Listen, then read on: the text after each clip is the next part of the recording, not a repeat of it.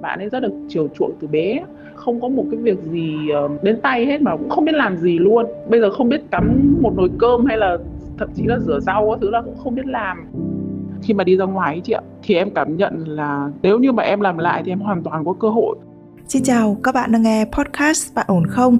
Nơi bạn được giải bày những bất ổn, được lắng nghe, được học hỏi từ chính trải nghiệm của người trong cuộc. Em phải dùng từ là có người khích lệ cổ vũ. Anh ấy rất là khéo léo, anh ấy sẽ ngầm đưa ra tín hiệu cho em là dù có vấn đề gì xảy ra ấy thì anh ấy sẽ sẽ đồng hành cùng với em. Hy vọng những câu chuyện mà mỗi một nhân vật trong podcast Bạn ổn không đã trải qua cũng chính là những thứ mà bạn cần ở đâu đó trong một vài giai đoạn hay là một vài khoảnh khắc của cuộc đời. Và nếu như bạn cần một người để lắng nghe, một người để gỡ những nút thắt trong cảm xúc của mình, bạn cũng có thể gửi thư về cho chúng tôi qua hòm thư podcast net Còn bây giờ thì hãy cùng đến với câu chuyện của ngày hôm nay cùng với thạc sĩ tâm lý Trần Hương Thảo. Em thì có một bé gái năm nay 5 tuổi rồi ạ. Nghĩa là em lấy chồng lúc em khoảng 24. Bạn ừ. chồng yêu nhau thì cũng trải qua khoảng độ hơn 2 năm tìm hiểu và và yêu nhau xong rồi mới tiến đến hôn nhân.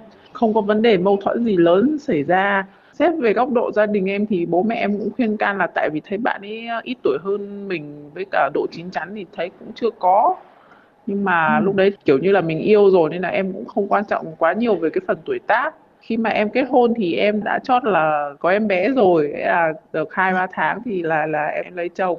Lúc mà hai người đến với nhau ấy thì nó có một sự lệch lạc thứ nhất là về tuổi tác thứ hai là có thể em có thể dùng từ là xin phép dùng từ là về ngoại hình.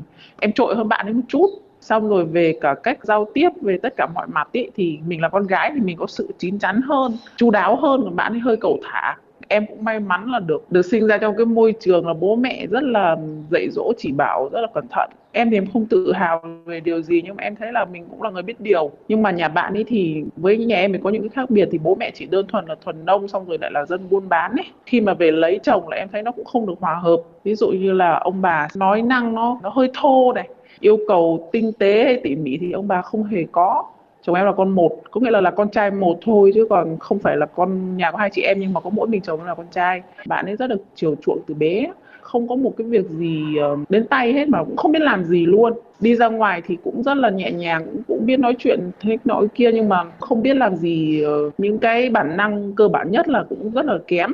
Bây giờ không biết cắm một nồi cơm hay là thậm chí là rửa rau các thứ là cũng không biết làm nhưng mà bố mẹ chồng em chiều nên là tất cả những cái đấy là ông bà đã làm. Và lúc ban đầu về ấy, thì em cũng cố gắng điều chỉnh bạn ấy để làm sao để những cái cơ bản nhất thì bạn ấy sẽ biết và biết chia sẻ cho cho mình. Nhưng mà cái thái độ của bạn là không tiếp thu ở nhà em ý từ bố em với mẹ em hoặc thậm chí tất cả mọi người trong gia đình em ý. Em chứng chứng kiến cái cuộc hôn nhân của bố mẹ em thì bố mẹ em không bao giờ nói nặng với nhau nếu khi nào ông bà giận nhau thì chắc là chỉ không nói gì. Nhưng mà bạn ấy thì bạn ấy rất là thô lỗ với bạn ấy bạo hành em về mặt ngôn ngữ.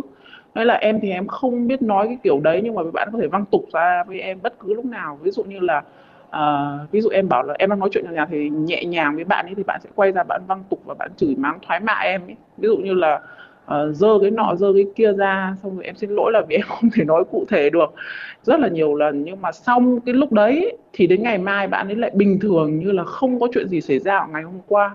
Thậm chí là không bao giờ biết xin lỗi xin lỗi em là tại tại vì hôm qua tại sao đã đã chửi bới em đã nói với em như thế. Bạn ấy mà đi uống rượu về mà bị say chẳng hạn thì bạn ấy phải yêu cầu em là phải lấy cơm cho bạn ăn thêm ấy. Vì thường đi uống rượu thì chỉ uống thôi chứ không ăn. Ừ nhưng mà có lần thì em bảo là em đang cho con ngủ bây giờ anh có thể tự cơm canh thì tất cả em đang để ở dưới bếp rồi em có thể tự xuống lấy cơm lên để ăn ờ, em đang bận cho con ngủ chứ em không phải là dỗi ấy. thì bạn ấy sẽ vùng vằng và cộng với một chút men ở trong người nữa thì bạn ấy ngay lúc đấy là bạn ấy quay sang bạn mắng em và đập phá đồ chỉ vì một cái câu chuyện là là em không phục vụ được cái cái nhu cầu ngay lúc đấy. Thì buổi chiều hôm đấy thì bạn ấy ngủ dậy thì em bảo là lúc trước em thấy anh ăn cơm hơi ít đấy thì uh, bây giờ anh có ăn thêm gì thì em sẽ đi nấu. Thì bạn ấy không nói gì thế thì em vẫn đi xuống bếp em vẫn nấu vẫn nấu mì em đưa lên thì em bảo là anh ăn mì thì ăn cùng với em. Bạn ấy uh, quay sang bạn ấy chửi em là tao không ăn ăn cái gì mà ăn thế nọ kia rồi thậm chí là văng ra luôn lúc ấy thì em thực sự lúc đấy là em ngạc nhiên quá vì em đang không hiểu là em đã làm cái gì mà lại bị đối xử như thế. Thế sau rồi bạn ấy vùng vằng bạn ấy bỏ đi. Từ suốt từ hôm qua đến hôm nay là trong đầu em lúc nào cũng nghĩ đến hai chữ là chắc chắn là em phải dừng lại và em phải chấm dứt cái cuộc hôn nhân này ấy, là tại vì cái hôm chủ nhật em biết bản thân bạn ấy làm bạn ấy luôn bị tự ti khi đứng trước vợ. Và nên là lúc nào em cũng phải nhún nhường và em rất là tôn trọng bạn ấy. Thế là ví dụ như trong câu chuyện thì em luôn đề cao bạn ấy vì em biết là đàn ông cái nhu cầu người ta rất là được tôn trọng. Ừ. thì em vẫn vẫn không bao giờ nhận những cái công lao trong cái gia đình là của mình. Em cứ vẫn cứ lúc nào đề cao vẫn khích lệ bạn ấy những cái gì mà có thể làm được cũng đã làm hết rồi nhưng mà đổi lại ấy, thì nó không nhận về những cái mà mình không thể tưởng tượng được là tại sao người ta có thể dùng những cái ngôn ngữ đấy để người ta bảo hành mình. Vì em đọc xong em nghe xong ấy là cứ mỗi lần như thế là là tinh thần em nó rất là ức chế đến mức độ không thể chịu đựng được. Cái xu hướng của em ý thì em đang thiên về là sẽ sẽ dừng lại hơn. Tại vì là em nghĩ là bây giờ mình nói giống chị là em còn còn cơ hội. Chứ còn uh, nếu mà cố gắng một vài hai ba năm nữa thì đánh đổi lại thì hoặc thậm chí bốn năm sáu năm nữa chẳng hạn kể cả một quá trình như thế. Nhưng mà đến lúc đấy người ta mà cũng không không thay đổi gì thành ra nó lại là là phí hoài mà khi mà người ta lấy chồng ấy, thì người ta sẽ muốn được chia sẻ tất cả mọi thứ muốn được quan tâm muốn được chăm sóc người phụ nữ mình cũng muốn được yêu chiều chứ ạ. Nhưng mà em lại không cảm thấy là em được trân trọng ở cái nhu cầu nó cơ bản nhất. Cũng nói cái này thì là em rất là thẳng thắn với chị. Khi mà ừ. em bước chân đi ra ngoài em gặp gỡ rất là nhiều đối tượng khác nhau em phải cố gắng để mà nhiều lúc mình cũng sinh ra so sánh một đằng là là người khác một đằng là chồng mình. Và thậm chí là mặc dù là em đã có chồng có con rồi nhưng mà đi ra ngoài vẫn có rất là nhiều cám dỗ. Nhưng mà em không bao giờ em ừ. đi đến những cái cuối cùng đấy. Có nghĩa là mình vẫn nghĩ là mình là người làm mẹ và mình giữ đạo đức của người làm mẹ. Và kể cả đến lúc nếu như không ở được với nhau ấy thì người ta cũng không thể nói được em vì một cái lý do gì đấy là em chia sẻ bằng cái cái suy nghĩ rất là con người thôi rất là phần con thôi. Đấy là em cảm nhận như là em có thể là em ích kỷ đi thì em nghĩ là em không phải là em tự tin nhưng mà với những cái gì em đã trải qua từ ngày em lấy chồng giờ ấy, khi mà đi ra ngoài ấy chị ạ thì em cảm nhận là nếu như mà em làm lại thì em hoàn toàn có cơ hội có đủ điều kiện và đủ khả năng để làm lại được cái điều đấy em không lo sợ là em không lo được kinh tế hay em không lo sợ là em bỏ anh nghĩ là thì em sẽ không đến được với ai. Thậm chí em không đến với ai cũng được mà. Cũng đáng nhưng mà ít nhất là em cũng được thoải mái hoặc em được trân trọng. Em không phải nhìn mặt ai để sống. Không phải nặng nhẹ với ai không phải dậy ừ. sớm để chuẩn bị. Có nghĩa là rất là buồn ngủ nhưng phải dậy để bưng lên. Hoặc như người ta nếu mà người đàn ông thương vợ thì sẽ tự dậy để nấu. Nếu như thấy vợ mệt hoặc là ăn tạm một cái gì đấy ở ngoài cũng được. Nhưng mà bây giờ chị tin đâu em vẫn phải đặt chuông báo thức 5 giờ 30 thức dậy để chuẩn bị bữa sáng để bưng lên và ăn xong là để nguyên như thế. Giấy ăn rồi tất cả mọi thứ xong đứng lên xách túi là đi làm thôi. Còn không thả bát vào trong bồn rửa hộ vợ. Nếu như anh ấy xứng đáng để em phải phải phải phải thay đổi thì thì em mới làm. Chứ còn đến tận bây giờ khi nói chuyện ừ. với chị là đến bảy tám mươi phần trăm là em không muốn níu kéo cái cuộc hôn nhân này nữa. Cũng là cả một quá trình rồi. Chị nhìn nhận cái việc đấy như nào thì chị có thể cho em xin ý kiến. Chứ còn về phần em thì thì, thì em thấy là nó hoàn toàn là không xứng đáng nữa sự thực là mọi thứ nó chỉ có thể làm được khi mà mình còn muốn. Nó rõ ràng là đến 70 80 phần trăm em không muốn nữa rồi. Tại vì ấy, bây giờ ở ngoài thì em cũng biết là nó có rất nhiều cám dỗ. Lúc mà mình chưa bước chân vào cái cám dỗ đấy thì mình tưởng là sẽ tốt đẹp và có thể mang lại cho mình một cái tương lai. Thế nhưng mà khi mình mình đã buông bỏ tất cả mọi thứ mình đang có và mình bước chân vào cái cám dỗ đấy rồi thì mình mới phát hiện ra là nó không mang lại cho mình gì cả. Nhiều khi cây đắng bẽ bàng lắm cho nên mình phải hết sức cẩn thận với cái này. Không có không? Nói chung là cũng có người ủng hộ cổ vũ em. Em cũng biết là em đang trong một mối quan hệ thì em cũng không nên liên quan loằng ngoằng, nhưng mà chỉ ở mức độ là bạn bè thôi chị ạ và cái à, bạn này thì bạn ấy cũng không có trong một mối quan hệ nào hết anh nghĩ rất là lớn tuổi, chắc là tầm phải gần 40 rồi. Em không nghĩ đấy là tác động cuối cùng của cái câu chuyện này. Tại vì em là một, bố mẹ em giáo dục em là một người phụ nữ gọi là, nói chung là nếu mà bây giờ mà em mà có vấn đề gì chắc là bố mẹ em sẽ không hiểu mà bất chấp khuyên ngăn con gái là phải giữ lấy gia đình bằng sống bằng chết ấy nghĩa là bố mẹ lúc nào cũng phải bảo là con gái thì phải lấy chồng phải theo chồng sống chết cũng phải thế nọ kia. Đấy là cái tư tưởng đấy và nó bám sâu vào trong trong con người em rồi. Cho nên là ví dụ như khi em kể câu chuyện này với bạn thân em thì nó sẽ quay sang nó xỉ vả em nó bảo là tại sao mà mày phải khổ thế thế thế nọ cái kia. Nhưng mà em muốn cố gắng em muốn duy trì cái gia đình này nên là em em cũng hy sinh bằng mọi giá gọi là cố gắng chịu đựng. Nhưng mà cái người bạn này của em thì thực ra anh ấy chỉ là một người bạn đơn thuần thôi. Em biết là anh ấy cũng có vấn đề với em gì đấy chắc chắn là không có một mối quan hệ nào một nam một nữ mà chỉ trong sáng thuần khiết. Vì vấn đề về công việc thì em cũng có phải nói chuyện hàng tiếp xúc, không phải là hàng ngày nhưng mà cũng phải, đấy là là đối tác nên là bắt buộc em phải có qua lại. Cũng có một vài lần tình cờ ấy thì anh ấy chứng kiến là em ờ, bạn ấy đến đón em xong rồi em xuống muộn khoảng 50 phút thì bạn ấy vùng vằng xong rồi bạn ấy đưa mũ giống, bảo hiểm giống như kiểu đập vào mặt em ấy. xong rồi bạn ấy bảo là làm cái gì? Và nó kia nhưng thực ra em bận thật chứ không phải em ở trên đấy để em làm gì em chơi đâu.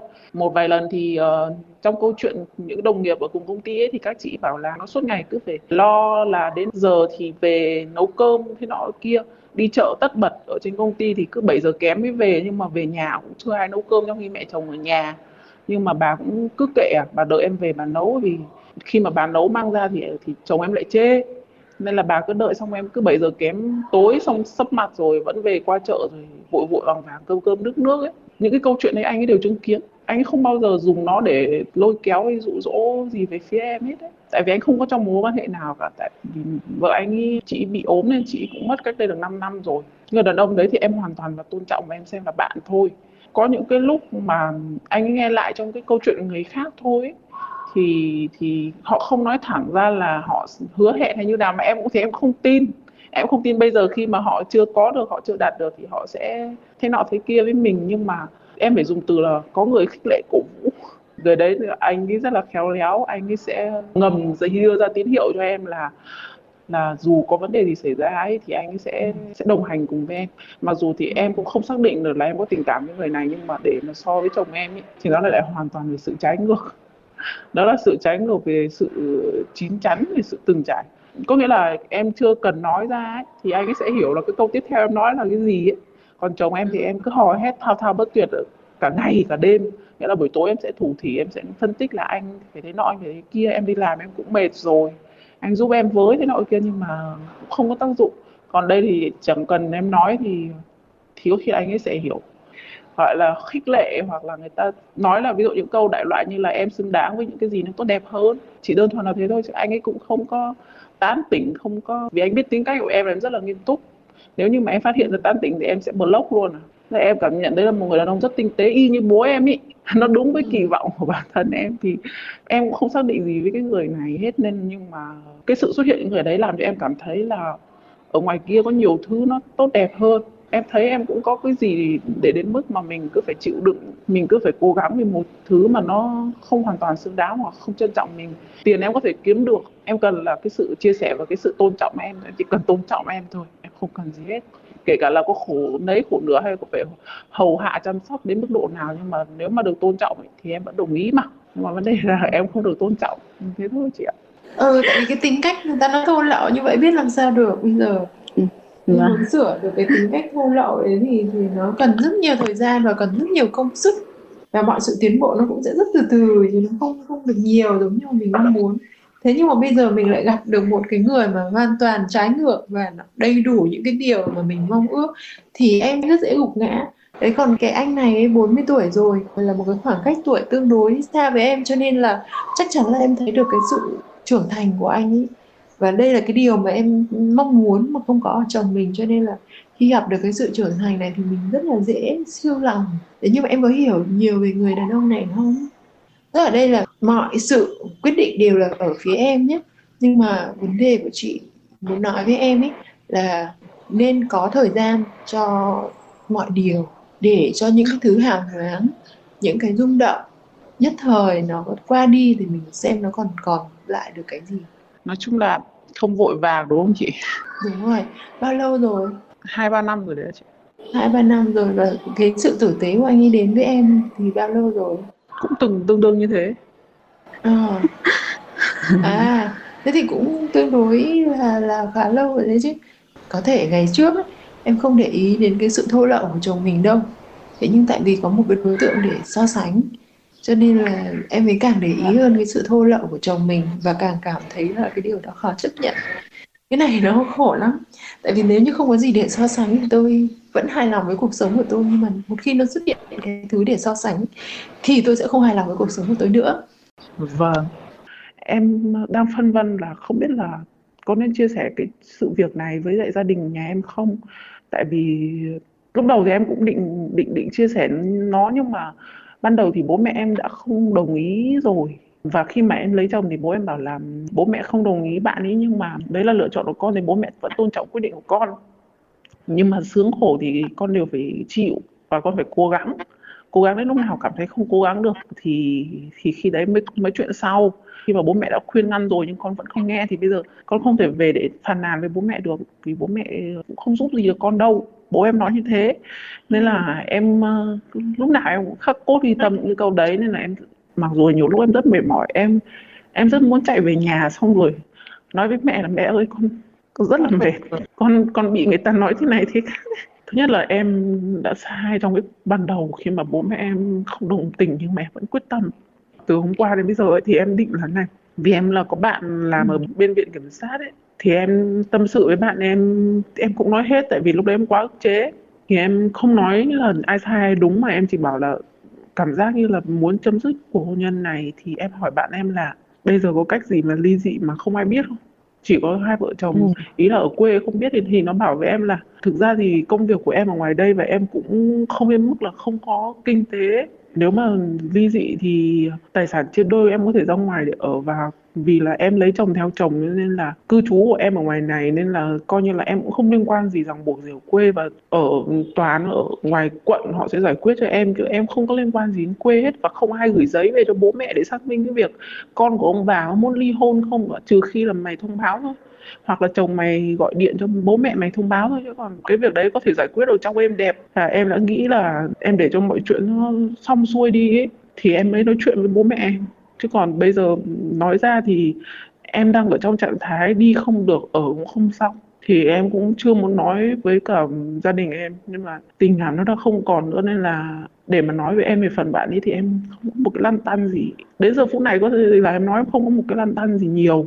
Nhưng mà cái điều em nghĩ nhiều nhất lúc này là gia đình. Về phần gia đình em và về phần con bé của nhà em thôi. Bạn ấy đi ra thì bạn ấy vẫn rất là tốt vẫn là công việc ổn định. Bố mẹ khỏe mạnh như thế thì nếu bạn ấy không lấy em thì bạn ấy một thời gian thôi thì người ta cũng sẽ có cái hạnh phúc mới. Người ta em không lo cái phần đấy. Thật ra là ờ, nếu như mà chúng mình không quá chìm vào trong cái nỗi buồn ấy thì việc gì ở trên đời này nó cũng sẽ có lối thoát hết. Chị hy vọng là em sẽ có được một cái cuộc sống thoải mái hơn. Bởi vì là mỗi người chúng mình đều chỉ sống có mỗi một lần thôi. Mình hy sinh hoàn toàn cuộc sống của mình cho những cái điều mà mình không thích thì như thế là em đã uổng phí cuộc sống của em mất rồi. Vâng. Không có gì phải phải ngại cả cứ chia sẻ với bố mẹ đi tại vì là dù em có như thế nào đi chăng nữa thì bố mẹ không bao giờ bỏ em. Chị chắc chắn điều này đừng ngại những cái người thân yêu nhất của mình là những cái người mà mình cần, mà những cái người sẵn sàng cho mình dựa vào mà kể cả họ không làm gì để giúp mình được thì ít nhất là họ cũng sẽ ôm với mình.